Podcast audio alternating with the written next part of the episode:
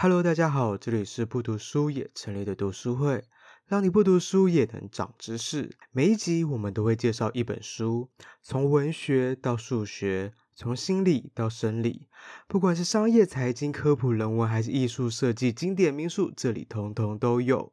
事不宜迟，赶快来听我们的分享吧。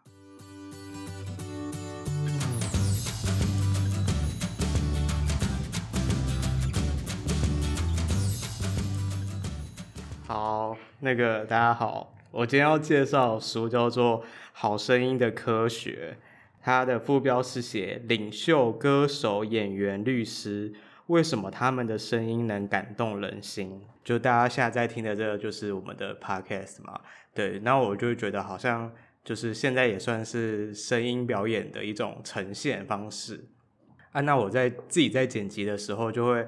就是也会用一些压缩器啊，或是 EQ 处理器啊，让声音听起来更舒服一点。所以看到这本书，就有一点会想要知道说，诶，那我现在在做的这件事情，有没有什么方法可以让我在在后置剪辑的时候做得更更好？对，那也想知道它后面的原理是什么。所以看到这本书的书名就冲动了，就买了这本书。对，不过后来就发现这本书其实，呃，跟我想的有点不太一样。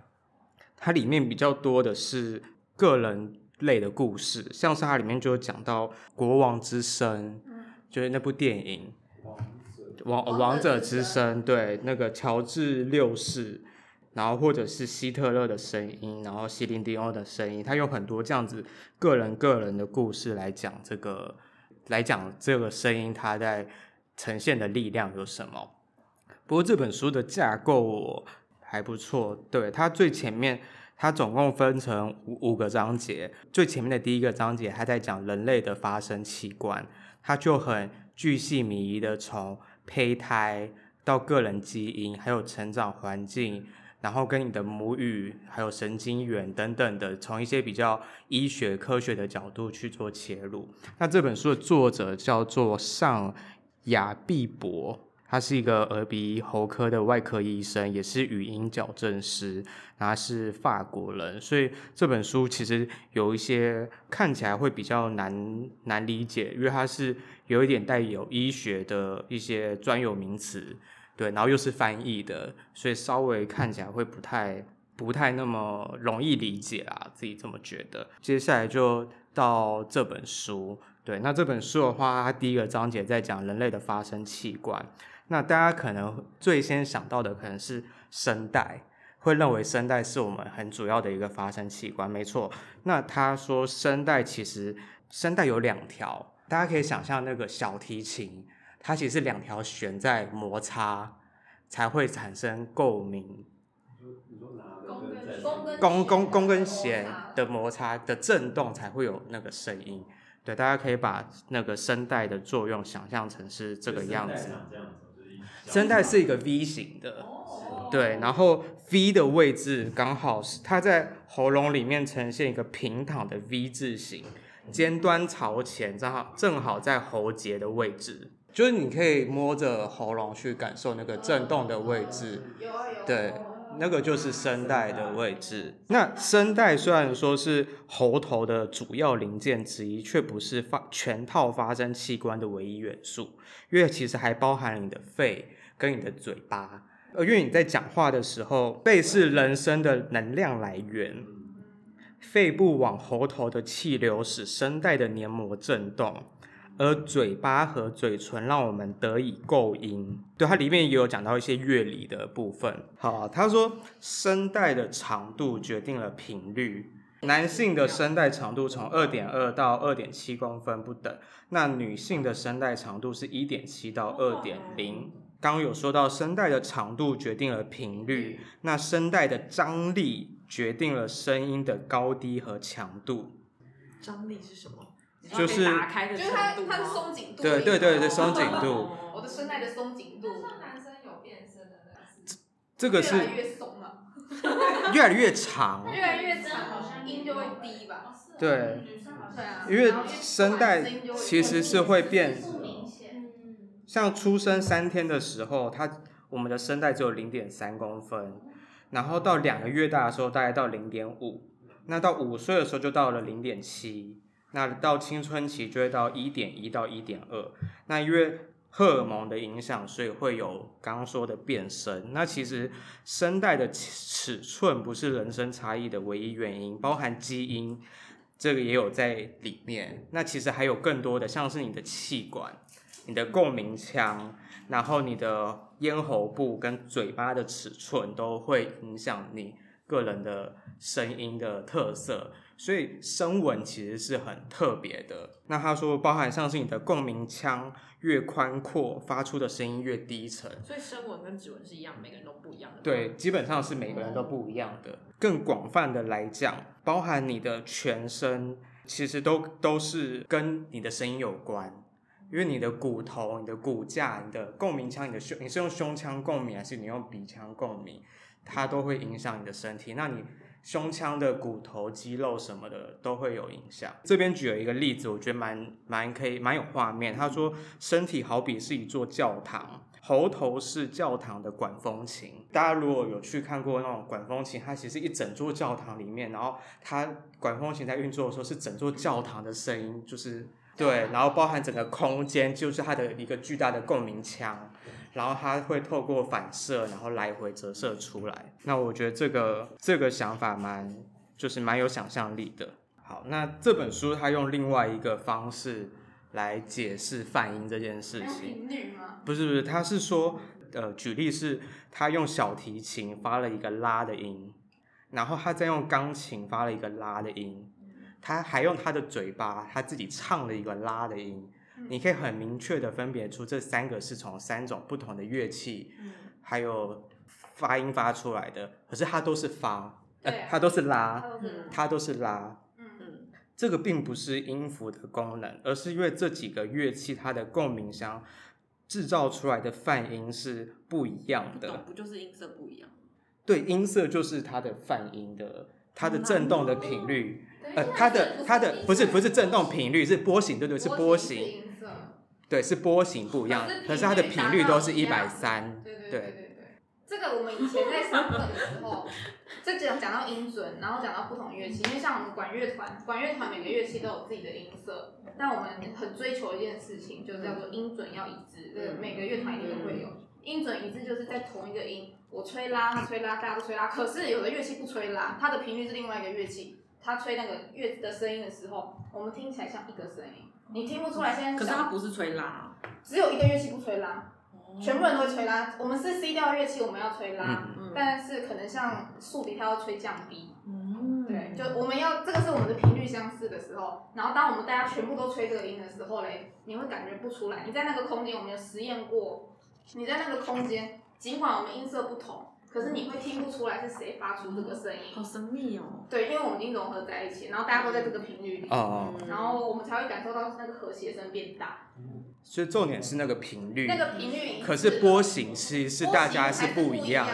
你还是知道有一个竖笛在吹，你知道有一个小喇叭在吹，可是因为他们现在音准一致，他们已经互相对到音了，然后频率已经一样了。所以你会觉得那个空间感突然变很宽广，你会不知道竖笛从哪个方向来，你会不知道小小喇叭从哪个方向来。我就是呃，好和弦有一集在讲泛音这个，它有一些，就是一个做 一个做呃 podcast 的教学影片的人，然后他有做一个影片，他有一些图像化的的说明，对，让你比较容易理解泛音这件事情。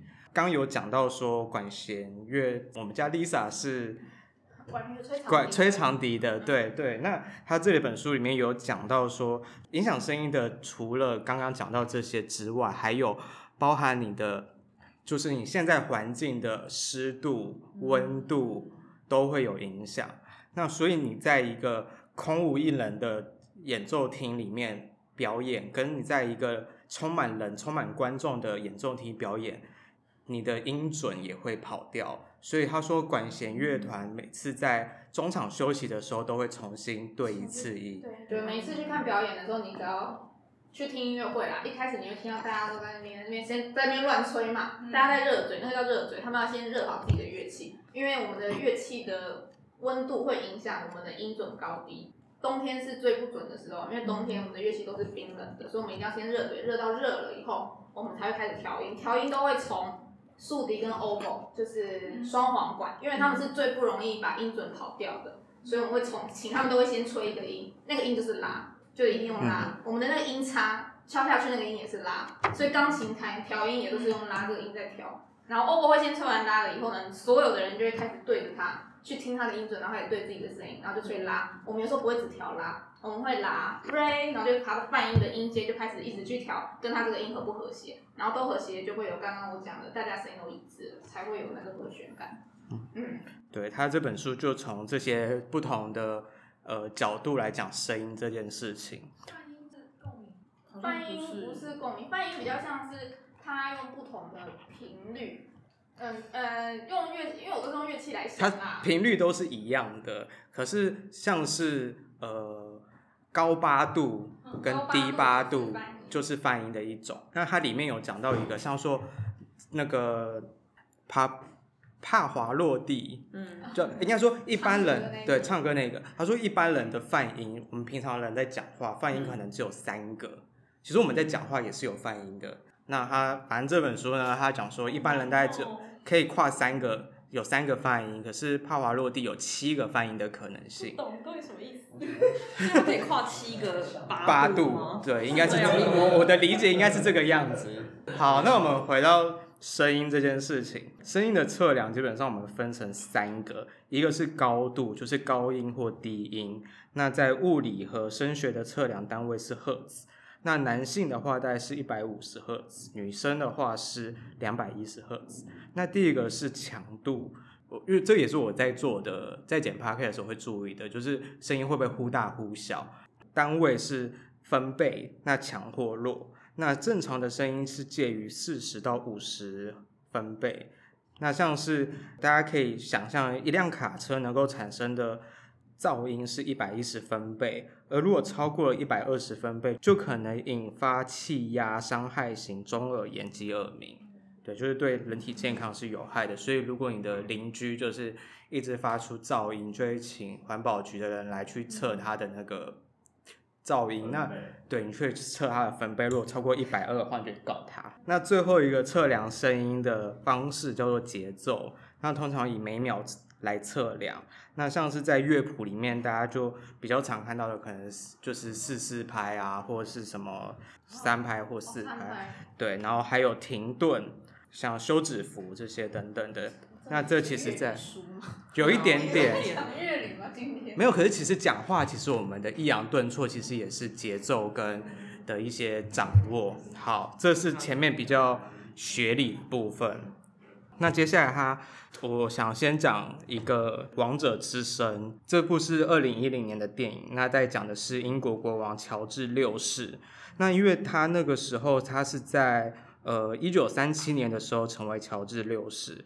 那他原本就有口疾的问题，那他必须要，因为那时候在一九三七年，其实已经有电视，已经有一些记录影像的，所以已经不再像是可能。呃，中古时期他们是透过书信，就算国王有口疾，他的子民也不会知道，因为他们都是就是可能去看公告啊，或者是什么行政首长跟他们讲的。那他现在必须要站出来讲话，跟他的子民们说话，因为那时候是正在发生那个战争嘛，然后他的对手是希特勒，对，那希特勒大家有看一看过他那个影片。有没有看过一个他的那个迷因影片？就是一个，然后什么呃，对，就是什么呃，什么什么都给我出去，什么什么，那很歇斯底里的那种讲话方式。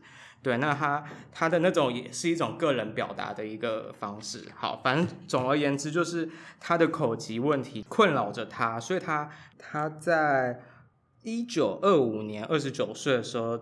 在一次的演说上面，然后他就他就吃了这个口疾的苦头，所以他就找来了一个澳洲的语言治疗师，然后去矫正他的口疾问题。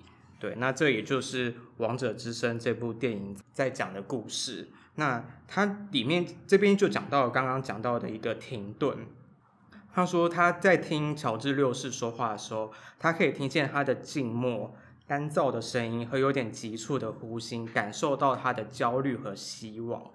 对，这些都是休止符静默可以带来的力量，就是不一定是只有声音一直在讲话，然后才表示他很有能量，甚至有时候适时的静默，对，可以让大家感受到一些呃不同的氛围。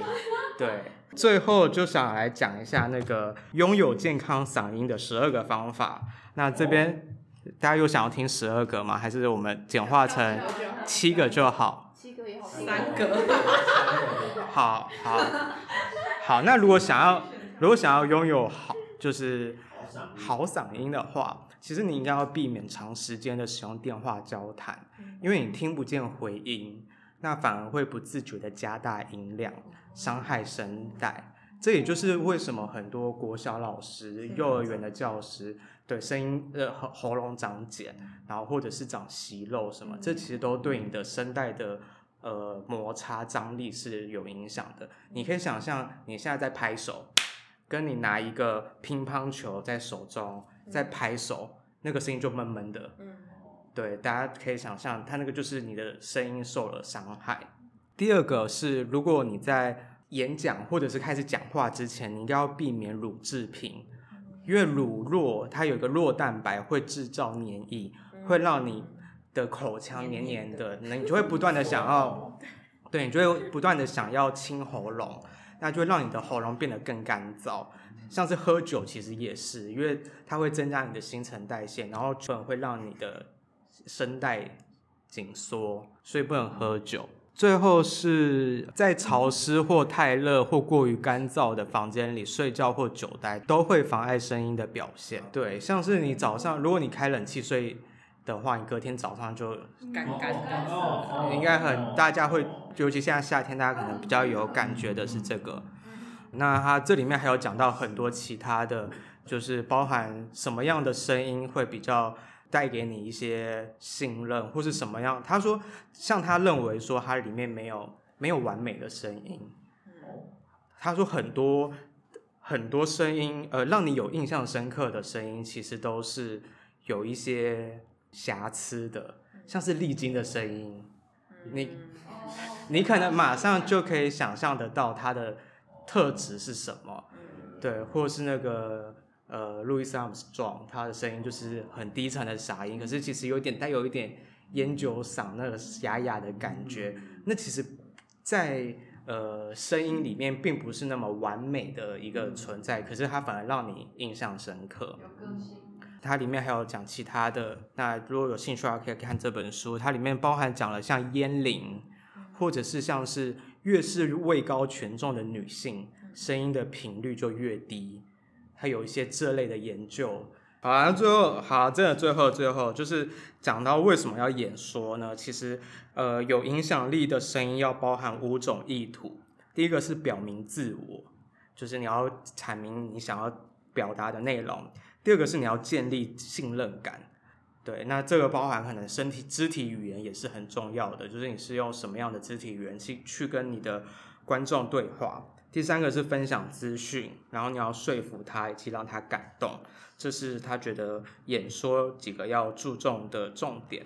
对，那这本书讲了很多各个不同人的故事，对，那有兴趣的话可以看一下这本书。好，嗯。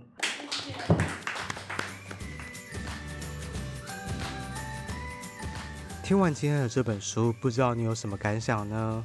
喜欢我们的话，欢迎追踪、订阅、分享我们的频道，在 Instagram、Facebook、Medium 都可以找到我们。